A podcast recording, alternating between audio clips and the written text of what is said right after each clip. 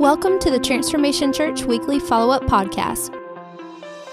Our goal is to help create context and drive conversation to learn more of what God has for us. Now, let's join our team as we get to follow up, break down, and gain deeper insight into this week's message.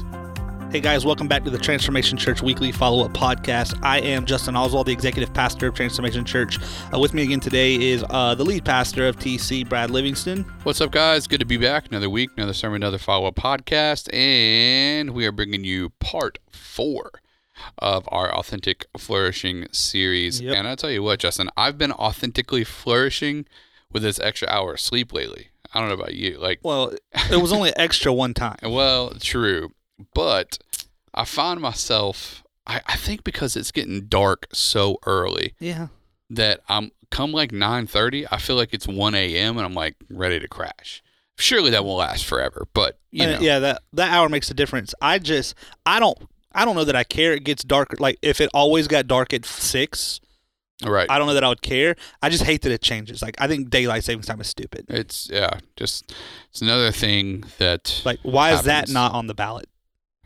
Listen. You know what I'm saying? listen, if somebody will bring some clarity on whether I'm inserting the chip or swiping the card, and we'll make a decision on daylight saving time, I'll vote for them. I don't care who they are. Yeah. And by the time y'all are listening to this, we will already know the election results. Most likely, we're recording this on election day. On election day, It's a big deal. Everyone's voting. it's a big deal for some people. Some of us do it because we know we should, but we just don't really. Oh, well, They're all. Never mind. Yeah. That's a different. yeah. That that would be a real talk Real conversation. talk conversation. yeah.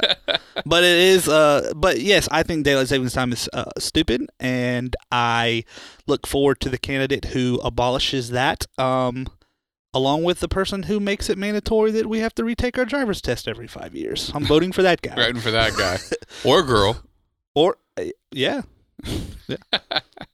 Or guy used to be a girl. Uh, Whatever. Just kidding. you know, we're getting it's a little, our country's getting a little more liberal, and Yeah. you know, so I mean, I'd vote for him. I'm not going to say no. I'd vote for him Vote or for her him. or her, or- okay. whatever pronoun they wish. That's a ben Shap- some Ben Shapiro stuff. Like, Yeah. It's like you can pick what you want to be called. It doesn't mean I'm calling you that. Yeah, I mean, just make sure you put your pronouns on your name tag or something on your lower third on Or whatever TV. it may Like, be that I need, day. I need to know. Right. For whatever it may be that. if day. you're gonna if you're gonna want to not be offended by the pronoun I choose to call you, I need to know what pro- what pronoun you need. and you can't change it. Don't be changing it every other day. Listen, if you're gonna request for me to call a specific pronoun, I can request a specific title. That's all I'm saying. And what would your title be? Because I know you've already thought through this. Well, you know, I guess it depends on the circumstance. it would have something in it along the lines of royalness, your highness, you know, grand grand pot. I don't want to say grand potentate because of the Shriners and stuff because we don't want to acknowledge them and their uh, nonsense. Hmm. But but yeah, I mean, I just feel like you know, if he yeah, why are we talking about this? I don't know. I feel like uh, as we get ready to get into what we're actually supposed to be talking about, I do feel like that my my name would start with like Funk Master, and then Oh. whatever, like something Some something that creates like a level of honor, like the master, but it's just of like I just want to be known by one name, like Cher sh- or Prince. You know, no last name. What's Prince's last name? Do you know? I don't I don't- even know that Prince's first name is Prince. Well, you, yeah, but you know what I'm saying. Yeah, He's no. also not only known by That's- Prince, he's known by no. a symbol. his his last name is Prince, and his first name is the artist formerly known as. Oh yeah, That's it. but even that, he's known with a symbol. Yeah. You know, like how would you like to be known by a symbol?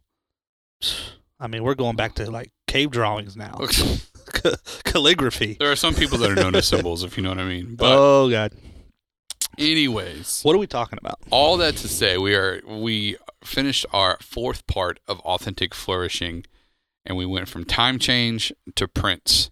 So that was quite the rabbit trail over the last four minutes. But Mm. all that to say, we are uh, part four of the authentic flourishing series, Yes. and um, different. It was a different day. It was uh, Sunday. Sunday was really really good. You know, we've had um, you know, just a great influx of new families, new people, lives change. We've been bab, you know, we got to baptize all those people last week, and um, so yeah, it's just been great, man. It's been it's there been, has uh, there has been it. some new people um, that I had not seen before that I got to meet. yeah, that's it's it's been rocking. So there, there's a lady that came to our church Sunday, and I think I think her name.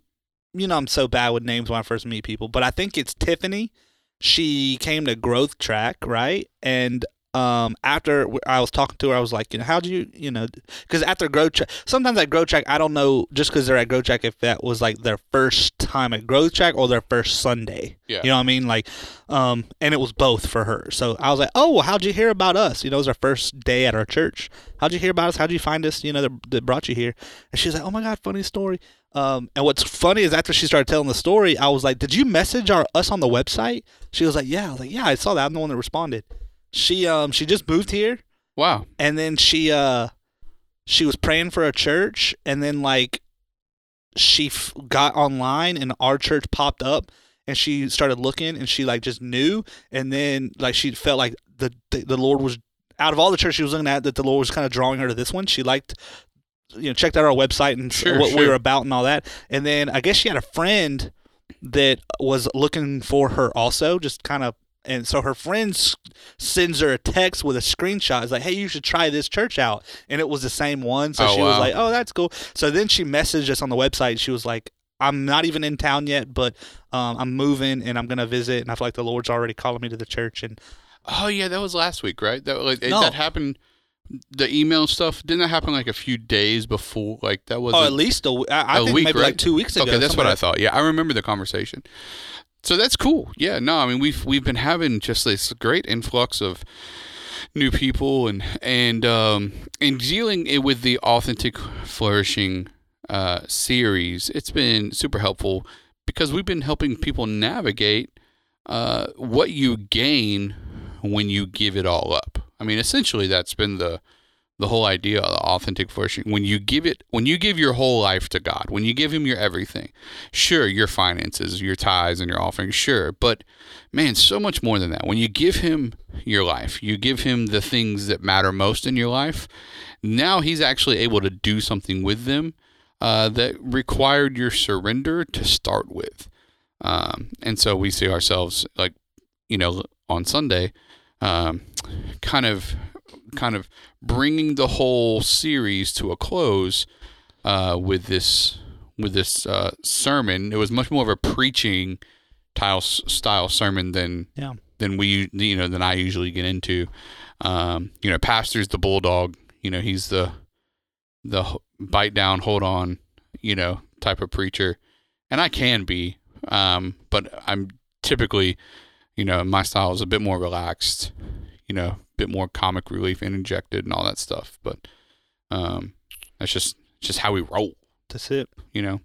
That's it. you, Ju- Justin? We because the we haven't had a chance to experience that yet. Are you more of a relaxed type speaker? Yeah, I think so. Um, I think just part of my personality. You know, I tend to uh, I tend to inject more humor than I plan, and it works out good. Right.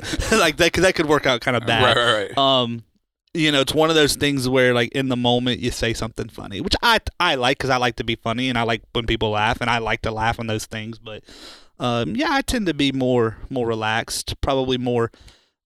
I would say probably more teachy than pre, you know. Some preachers are more Yeah. preacher, some preachers are more teacher. Yeah. Some can do both. Yeah. Um, I think just.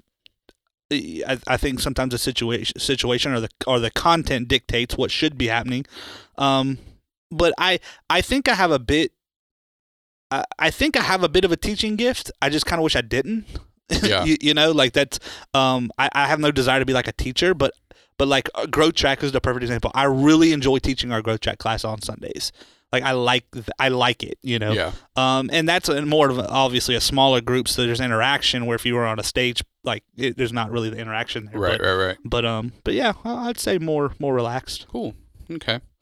Well, yeah, we uh we we got into this part four, and it was called "What's in Your Box." What's in your box? and I've already had multiple know, it's people. coming. It's I've already coming. had multiple people mention to me the same thing that Justin mentioned to me earlier, which was What's the movie Seven? the movie Seven. What's in the box? uh, we're gonna add that in. John, right here. What's in the box? Yeah. So yeah, it's uh, it's it's uh, it's been good. So I have multiple people Which- say, "Man, you really could have played that," you know, whatever. Yeah, it really wouldn't have been appropriate At based on what was in that box in At the all. movie. yeah, exactly. but nonetheless, great movie. Okay. Um, but yeah, no. yeah, um, no, not not not. But that's a that's a that's that. a that's a line. You know, that's a um infamous line out of that movie. What's in the box? What's in the Who's that? Brad? Pitt, right? Brad Pitt, Morgan Freeman.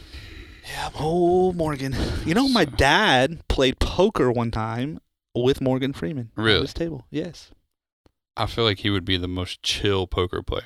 Probably. I mean, surely. He's the most chill everything else. So, Yeah. Yeah.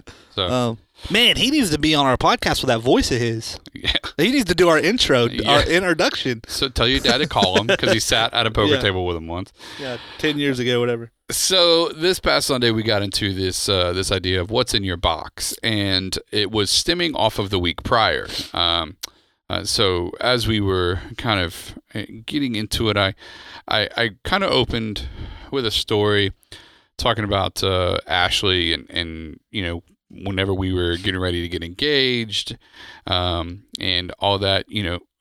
There's this thing where you go to pick out the ring, but you're not really picking out the ring. You're just picking up the ring.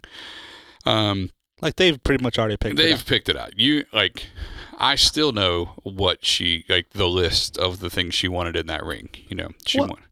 Uh, and I, I think that's good because there's way too many options if you Oh, had to yeah. rely on your own just intuition. Yeah, there's you can when you're buying a ring for a female, it can be one of two things. It either needs to be what she picked out or so big that what she picked out doesn't matter. So if you have like a 5 carat stone on there, like whatever she picked You out doesn't matter. cheese yeah, for right. You're dropping cheddar. Yeah. But all that to say is uh, kind of talked about that and this idea that you know she had really built up the anticipation and, and all this stuff around the event uh, you know how's he going to propose who's going to be there um, you know but at, at the end of the day you know what mattered what was was what was inside the box not all the things that were around us um, and so we we kind of that kind of helped drive the conversation for uh, for the sermon Sunday Ephesians three twenty not him who's able to do immeasurably more than we can ask or imagine according to his power that's working the Psalm thirty five twenty seven let them shout for joy be glad let the Lord be magnified who has pleasure in the prosperity of his servant. The scriptures we've already used a number of times uh, throughout the series. Those are kind of the two theme verses for uh, this series. But then we get into John 12, 1 through 8, and that's where we did work. Uh, that's really what we referenced the whole time. And this story is the same story that we looked at last week. So if you were with us last week, or if you've already listened to that podcast, and you know you you're you're familiar with uh, the story, but for the sake of those maybe you haven't, or maybe this is you did you missed last week, uh, we're going to read through this John 12, 1 through 8 and then uh, get into what we talked about on Sunday. So, Justin, let, uh, why don't you do that? Yeah, six days before the Passover feast, Jesus went to Bethany, where Lazarus lived. Lazarus is the man Jesus raised from the dead. Uh, verse 2 There they had a dinner for Jesus. Martha served the food, and Lazarus was one of the people eating with Jesus. Verse 3 Mary brought in a pint of very expensive perfume made from pure nard. She poured the perfume on Jesus' feet, and then she wiped his feet with her hair, and the sweet smell of the perfume filled the house. Keep going. 4. It, Judas Iscariot, one of Jesus' followers who would later turn against him, was there. Judas said, This perfume was worth an entire year's wages. Why wasn't it sold and the money given to the poor? But Judas did not really care about the poor. He said this because he was a thief. He was the one who kept the money box and he often stole from it. Verse 7 Jesus answered, Leave her alone. It was right for her to save the perfume for today, the day for me to be prepared for burial. You will always have the poor with you, but you will not always have me. So uh, we see here in this section of the of the text and and in this story, you know, there's five people in the room that we're aware of, right? Which is Martha, Lazarus, Mary, Judas, and Jesus. And so, in in this story, we have you know all the different people who are kind of doing what they do Um, Martha is serving the food. So if you read a lot of the stories that Martha's involved in, she's always the person. She's Miss Hospitality. She's always serving the food. She's always making sure that everyone has what they need, particularly Jesus. Um, Lazarus uh, is chilling, raised from the dead, you know, and so he's there. And so then we have obviously Jesus. So there's two people left, which is Judas and Mary. And the, conversation we had on Sunday and the way we approached this was that two people came into the room with a box. Uh, and you know Mary had uh, her box or her perfume, and Judas had the money box, and the two boxes kind of represented their hearts where they were.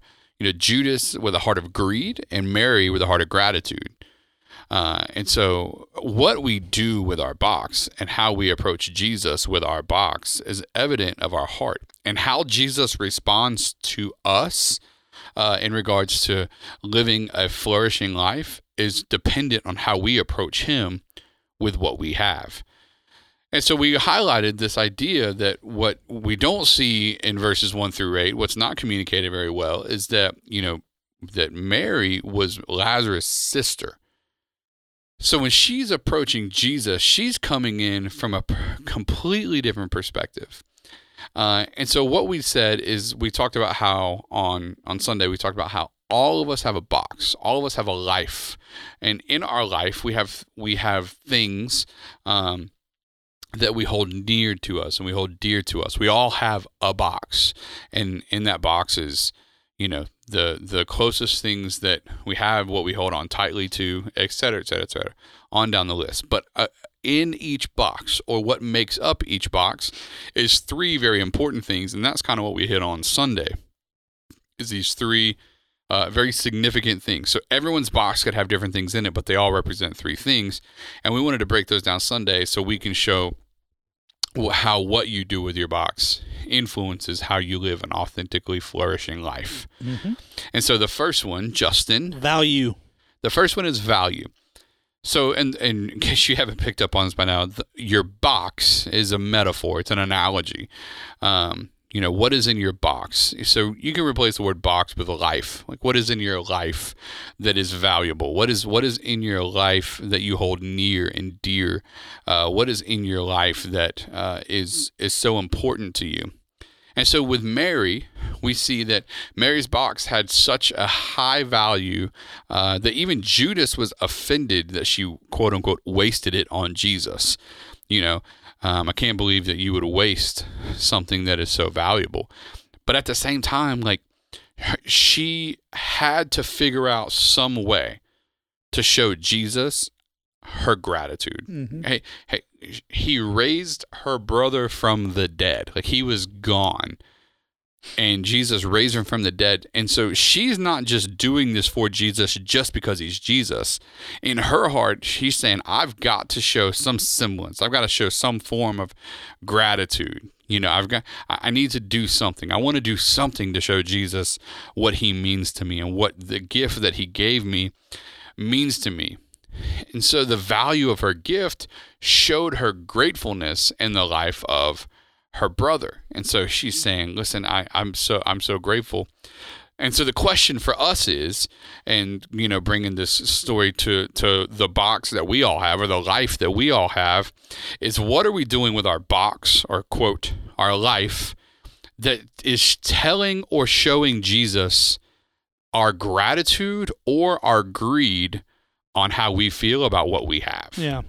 You know, so what you know you have this life you have this uh, abundance you have whether it's your finances whether it's your kids whether it's the blessings that you have what what what is it in your life that you're so, so either so grateful to Jesus that you have it that you can't wait to give it back to him? Or that you're so consumed by the idea that you have it that you're going to be so greedy that you wouldn't possibly let it go? And for many kind of what we talked about is is this idea, this urgency that whether it's our life, whether it's our finances, whatever it is, whatever our, whatever's in our box, essentially, whatever's in our box, are we would we be willing to let them go so that we could see God do more with it than we could do with it ourselves? Hmm. And so for example, uh, you know, we talked and we kind of took a slant towards almost like evangelism in the sermon, talking about how when we can give up part of our life to see other people's lives improved on and enhanced and to take the hope of the gospel to them, if we can give up part of our life to see someone else's life impacted, that is the way we can show Jesus gratitude. Mhm. Um, and we said for many, the comfort of being alive is blinding us to the urgency to seeing the dead raised. Like Judas, Judas was so comfortable with his box he didn't see the value in celebrating what Jesus did in Lazarus' life. Right. And for some of us, man, like how many of us are so comfortable where we are that we're not willing to give up part of what we have to be thankful for what Jesus has done in our life? Yeah. Because I think the greatest way we can, the greatest example we have to give Jesus uh, of how grateful we are for what he's done in our life is to help make sure it happens in someone else's life. So, listeners out there in podcast land, those of you that are grateful for what Jesus has done in your life, the best way to say thank you is to make sure that it happens in someone else's. But how many of us are so consumed with our own life, circumstances, surroundings, money, jobs, kids, school, education, accomplishments, tasks, trips to Disney World, whatever. All that. like, how many of us are so consumed by all of those things that we're kind of like, you know, God, when I have time or when I have a little extra, you know, I might do something with it to make an impact in someone's life. But otherwise, I'm just going to keep doing what I'm doing. And you know who else had that attitude? Judas. Judas. And there's, I think there's a spirit of Judas in all of us that we have to kill. Uh, because the Bible, man, you know, like we talk about it a lot, you know, the gospel wasn't come and see, it's go and tell, which is there's a mandate on all of us. You talk about that quite a bit. I mean, that's kind of been your, Yeah. that's kind of been your thing, you know? Uh, yeah, because it's like we we miss it in our in the West Western Church. I mean, th- we talk about this on this podcast a lot, just because it's so applicable to so many things. But yeah, it's like how many how many churches, you know, it's just them, Right. You know, every Sunday. like it's and that's great that like it's great that they gather and assemble, you know, but Yeah. no one's got saved in years and they got money in the bank and everything's paid for, but there's no outreach, there's no evangelism, there's no ministry, there's no mission. eh, Maybe maybe they send some money to missionaries that are overseas, you know, but you know they don't do anything in their backyard. You know what I'm saying? Like that kind Yeah. of thing. It's like you know, You know, like it's just- missional it's communities like- or whatever. It's like contentment right. you know i'm content with god saving me and what we do and how we you know it, it goes back like we see it in churches you know people have a hard time with change right? You know the problem is when you reach unchurched and unsaved people you're forced to change things that you don't like. And so many churches they value their preference over that. And it's like you know? By the preference over the person. Yeah and and that's and I and I think like I I get it. Like I I spoke recently at the church of a friend of mine. Um I was by far the youngest person in the room. By a few decades, yeah. Um sweet sweet people right? And great people. Right, right, right. love Jesus. No question that they love Jesus you know what I mean? Right. and I was talking to this lady before the service, like the lady um, that was like my handler while I was there. You know, that was the one I was supposed to meet up with and Right, give me all right, the right. details and all those things. And um, just super nice lady, like your grandma. I mean, Grams. She, Yeah. yeah. And we just kind of talking, and you know, I use opportunities like that to kind of sh- show people like that it's that it is some somewhat changing, and there's like people ask about like like well tell me about your church. And i use that as an opportunity to talk about how like things that we do as a church that reach people young people you know because surely i'm talking to that lady and she's got grandkids and things like that that she'd probably love to see in church that maybe aren't and those type of things. So anyways she just made the comment you know she's like and, and i don't remember exactly what was said but she basically said um, i love our little church. I don't want it to grow because i like the fa- i like how close we all are and what she was saying is like we're a tight knit family, and I think that is great. Right. But because she values that so much, she doesn't even and her if it was up to her, the church wouldn't even grow. Like, well, I understand what she was saying. Yeah, it- I don't think it's the- still wrong. I don't think whatever. the heart behind it was to be wrong. You Right, know? right, right. But because you know what she, to, uh, what I almost told her was like, yeah, like you love your small group, like we have that too. like we have small right. groups, you we know. just meet those people meet on Tuesday. or right, right, right. Yeah, yeah, yeah. You know, but what else? But she she said we I, I I just don't even want us to grow. I, I love our our I love our family. Our you know, and it's like that's not really how the gospel like Right. they, like uh, like the the church in the church in Acts grew really fast. right. Like and as long as heaven and hell are realities, our churches have to grow. Like you know, and and I mean, so what does that say about a church that isn't growing? Yeah, that's a that's a question. You know, it, it, I don't know. And like I said, I'm not here to bash that church or even that woman Right, because they right, were. right. I knew what she was saying because in the context of everybody was coming and she was introducing me to all the people. Everybody was so nice and sure. and uh, but but I but I think that's just she was almost I think just blinded by the contentment. Yeah. I love what we do. Heaven forbid we change it and put uh do something other than a hymnal that's out of the hymnal book that we did and all those things. Um, you know, and and we even have to we have to do that Right. even in our you know non-traditional service.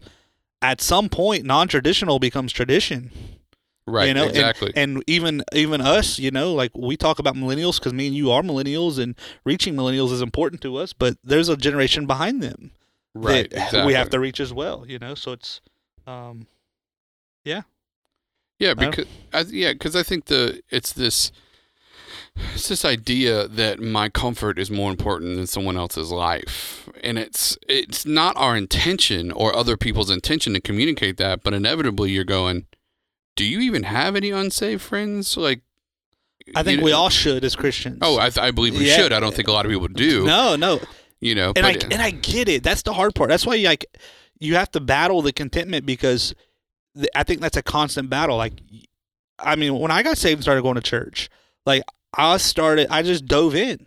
right. I was hanging out with those people. Like every time we did something at the church, I was there serving. Away from church, started hanging out with them, and it's like before you know it, because there's a life change. It's like this is what I do, but like you have to be reproducing that, and it, it- you just have to be intentional.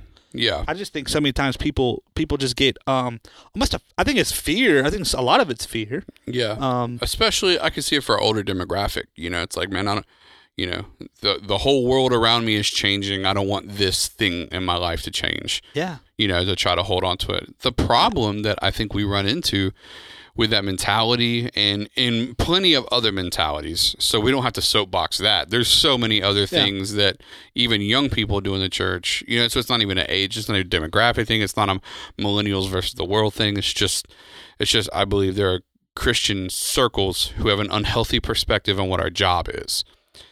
All that to say, I think uh, the word Christian literally means little Christ, to be Christ like. Wherever Jesus put his foot, lives were changed. Yet, in one of the largest Pentecostal organizations in our country, the majority of those churches didn't see one new convert last year. Like, so don't tell me this room is full of God fearing, Christ centered Christians. It might be full of religious people, and Christ is at the center of their religion. But let's like for those of for those of I'm gonna say us, but for those for genuine Christ followers, there should be evident life change constantly around you. I you shouldn't have to go, man. What who was the last person that was with us and their life got transformed? You know, like we shouldn't have to sit down and try to figure those things out. It should be happening so much. It's like, oh yeah, that person and that person and that person, because that's what it was like when Jesus walked around. When he took the disciples somewhere, it was constant. People's lives are being changed, and you know, I think we've I think we've gone from you know let's create Christ followers to let's create church attenders, and that's not what we were called to do. nah, and it's just not gonna work with the way s- with yeah, the way things are changing. You know, with with how our post Christian consumeristic society is, whether that's good or bad is irrelevant. It's here. It, it, it's happening. right, You know, so you know, people aren't going to go to church, and just even the idea of like you know in the late '90s, whatever it was, when the idea of like quote unquote cool church, where the lighting and all that stuff was important and that, that cool church. Even that's going away. Like, Yeah. you know, you know how many, you know how many, and that's that's the thing. So many churches even believe, well, if we put a haze machine and some lights, we'll attract young people. When that's not the case. You know how many young people are attending like churches that have like a liturgy and like that kind of thing. Uh, They want authentic they, faith. They just want authentic authenticity. Yeah. Yeah. Whether whether that comes from a traditional standpoint with you know or or what I, you know I mean like. Even like Tim Keller's church in New York, you know, like Full of millennials, man. yeah, packed. And then in that same city, you have like Hillsong, New York City, which is way different, but full of young people too. So it's like Yeah. they're both good, they're both necessary.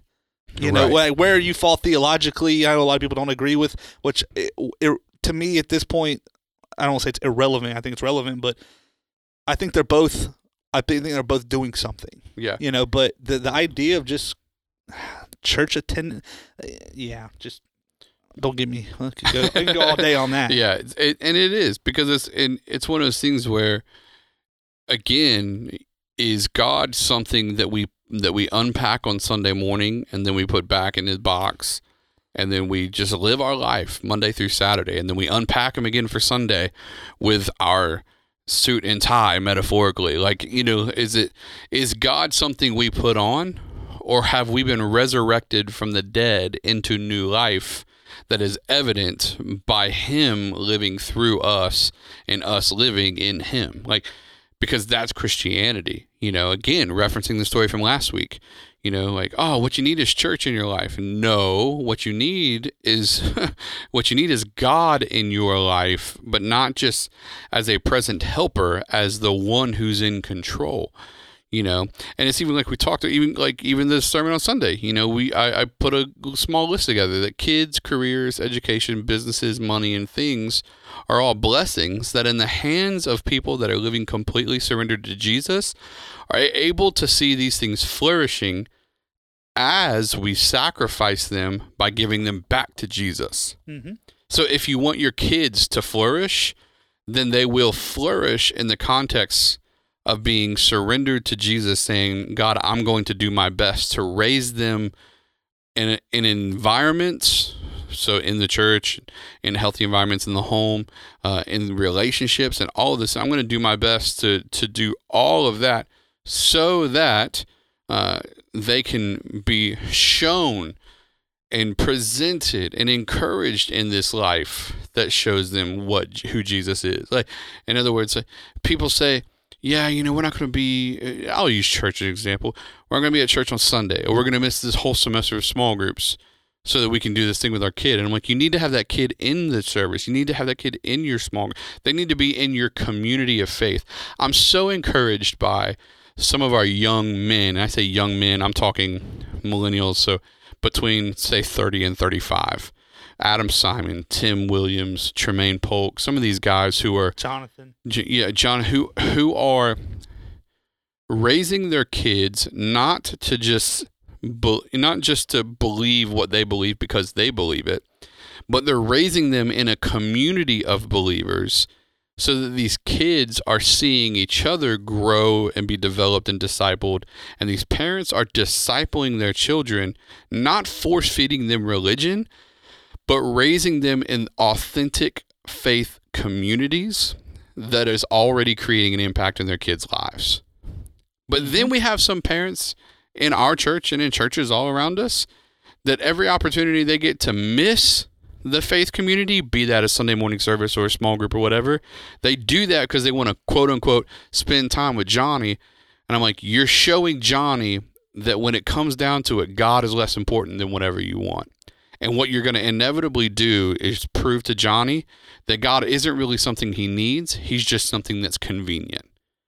Mm-hmm. And like so what we what we have is our kid and that's kids, kids, careers, education, money, all those areas of our life that are kind of important, family, um, all those things. What we do is we sacrifice them or we we if we want them to flourish, we'll sacrifice them and give them back to God and do whatever he asks us to do with them. And in turn, he makes them flourish because everything in God's hands flourishes. But when we hold on to them for ourselves, what inevitably happens is they become the isolated affections of our worship, and we end up worshiping the kids, the careers, the education, the money, the family, the things. We end up worshiping those things, and we end up losing those things because there's only one place that our worship should be, and that's on God. Yeah. So if you worship God by giving him your life, he can flourish your life. But if you worship the things that God gave you, not only do you lose God, but you end up losing those things too. Mm-hmm. And that was the basic premise of Sunday morning, you know, um, was to communicate that. That if we're not careful, we will love the things given to us by Jesus more than we actually love Jesus. Mm-hmm. So, Heyo. so What's in the box? What's in the Go ahead, John. Drop another one. So yeah, um, yeah. So it's man, it, it's one of those things where we have to we find ourselves in this idea of value, right? Um, because the things that the problem is we have a hard time letting go of the thing. They're valuable to us, so we don't want to let them go. The problem is they can only reach their truest potential of value if we let them go Yeah. and give them to God. You know, um, Paradoxal. paradox. Number two. Number two is glory. glory. John 12, 25 and 26. Justin, read that for us. Whoever loves his life loses it, and whoever hates his life in this world will keep it for eternal life. Whoever serves me must follow me, and where I am, my servant also will be. My Father will honor the one who serves me. So the one who serves the uh, the Lord, who, whoever serves Jesus, God honors that. And so just going right back to what we came out of. So there's value in the box, but there's also glory in the box. What are we worshiping? What does our life worship? What are we holding on to? Because it's one thing to worship the wrong thing, but then there are times where we just hold on to things that we shouldn't be holding on to. And we kind of had uh, Sunday morning, and we pulled some people up on stage. Yep. Um, you were one of them. I was. You held the you you were the selfish one on the I was. And the analogy on Sunday morning. I was. So tell me kind of what you got out of that analogy, Justin, and just kind of that illustration in the sermon. Well, I think I think it was helpful to show people, you know, that uh, God gives us something, and all the boxes were different. You know, that was part. I think intentional. You know, the size of the box and all those things, and you know, it was a it was a blessing. And what do you do with it? You know, or do you do you just hoard it or keep it or afraid to let it go? And um, you know, I chose to keep mine. The two others chose to mm, give back. You know, and um, it's like you know, what God what what you do with little, God will trust you with much. Type is kind of what I was thinking. right. You know, Mhm. um, and then they got something bigger. Then one one old boy was like, "Nah, I'm I'm cool with this." And then the the the Ashley kept going, and she ended up with like the most blessing. yeah. You know, 'cause she was willing to trust God. She understood that what she did have didn't come from her anyways, came from Him. So give it back to Him, you know, Yeah. and, and see what He does, you know. Um, but it's eh, eh, you know, I equated it like I said. I just I thought of it from the what we do with with little, He'll trust us with much type thing. you Yeah. know? Um, and it's like hoarding and all that. Just Yeah. you know, Well, that's- he didn't necessarily honor that. Not that you should necessarily be stupid, you know. Yeah, of course. You, you know, Well, that's what I made it a point. So I'm not telling anyone to empty their bank account out today during tithes and offerings. Like I'm not. That ain't, that's not what I'm talking about. It's so hard to preach that. Yeah. I, I mean, because I think it's a duty. It's the duty of the church to figure out how to teach on generosity and even like biblical tithing and giving. You know, but it's so hard Mhm. in a church like ours when you where we have unsaved people coming in every week that you know part of what you what you know's in their head before they get there is are they going to ask me for money you know Right, and they right. show up hadn't been to church in years if ever and they show up and we're talking about quote unquote generosity which if you're anybody like if you're any type of cynical or skeptic you're like well they're talking about generosity but they're talking like it's, it's veiled you know Yeah. they, they really are talking about money Right. you know, or he's using this analogy about a box when he's really talking about money. You know, it's Right. Like, and obviously that's a uh, that can happen. I don't think that means you don't ever teach about it. You know, preach about it. right. Um, but ultimately, it's not about money. I mean, obviously, money's involved, but it's not. It's not just about money. Well, here's the way. It's only about money because society has built the your ability to flourish in some areas in your life around it. Yeah. For example, uh, it was not about money in the Old Testament. You know, it was more about livestock and health. You know, and and maybe even land acquisition to some extent. It was it wasn't about gold and silver Right. as much as it was about having the things that you need to live as as flourishing of a life or blessed of a life as possible. You know, it's only money because we we have made money a, a an idol of our worship. Therefore, God is saying sacrifice all the idols, and that inevitably at some point does mean money. So yeah, when we find ourselves in those in those situations where you know, just like we did with with you guys you know where you you know you're holding the box and and when you give what you've got god gives you more back you know?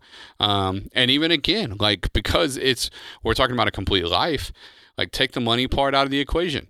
Like you know like if you hold on to your kids and you don't surrender them to the lord you know when i say surrender like to to sit down and say you know what i'm going to parent them and god i'm going to let you be god I'm not going to try to make their decisions for them. I'll encourage them. I'll coach them. I'll parent them. Um, you know, but I'm gonna I'm gonna lead them closer to you.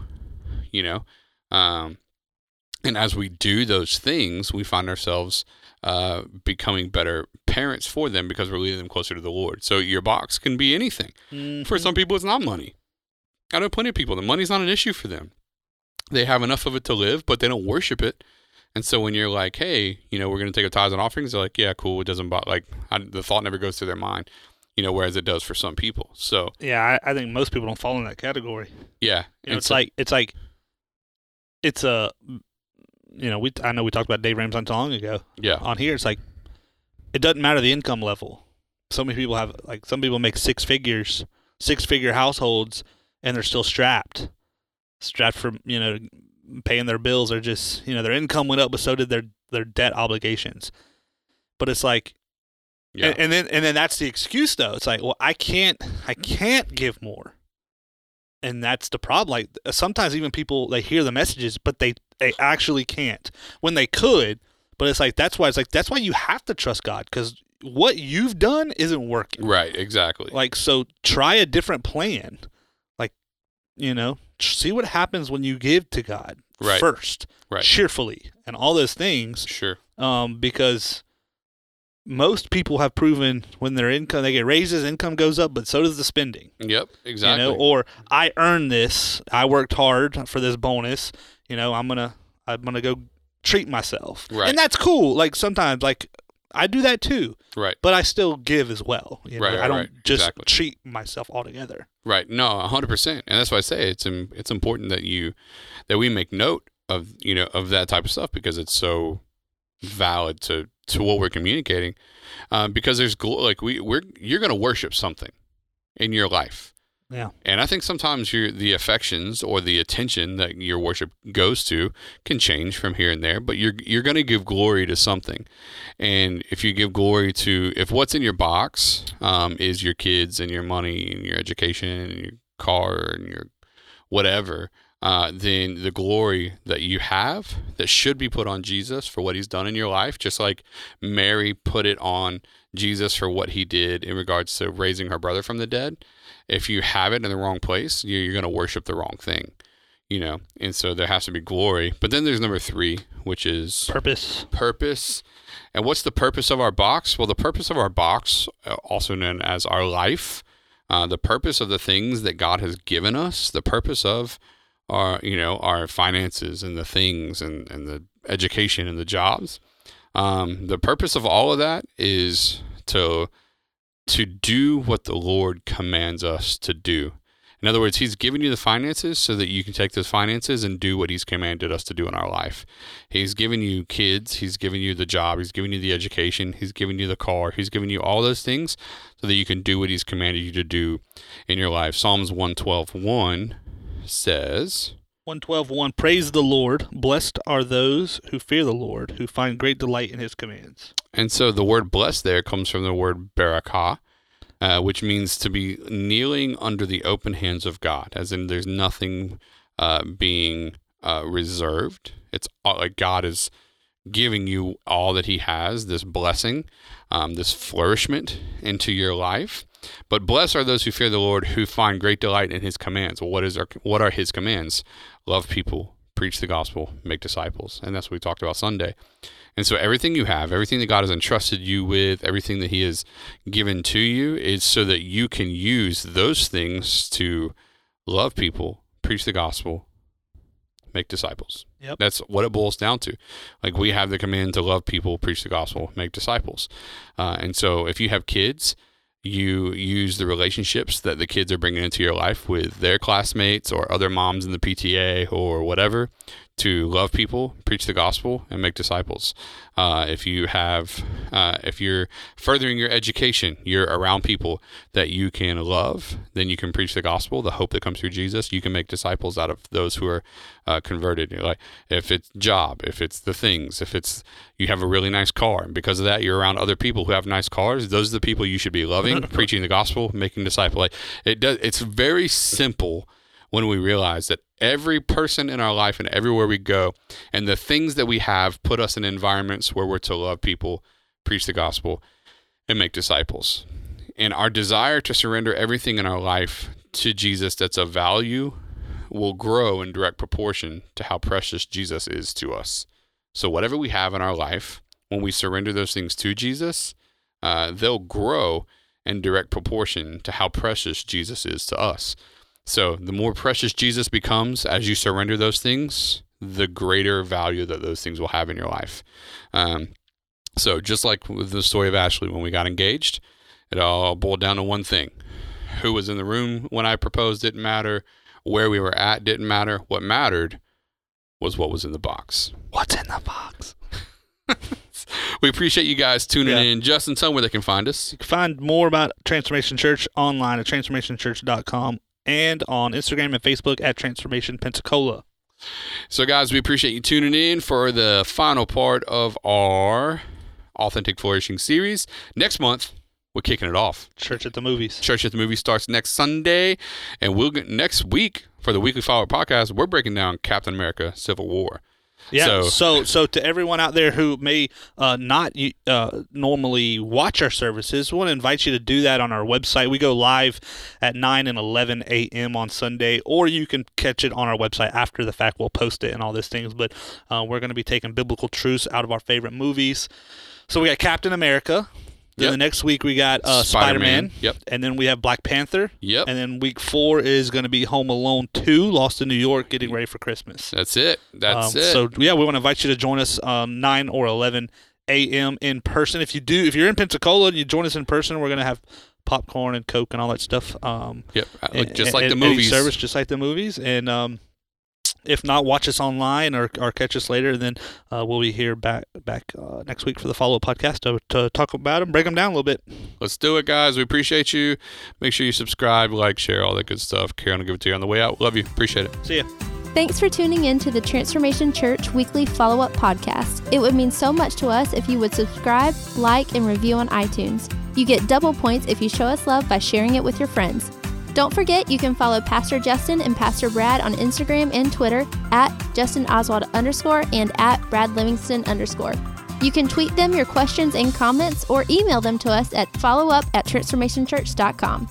For more info on Transformation Church, visit us online at transformationchurch.com and on Instagram and Facebook at Transformation Pensacola. We'll be here next week where we will help create context and drive conversation to learn more of what God has for us.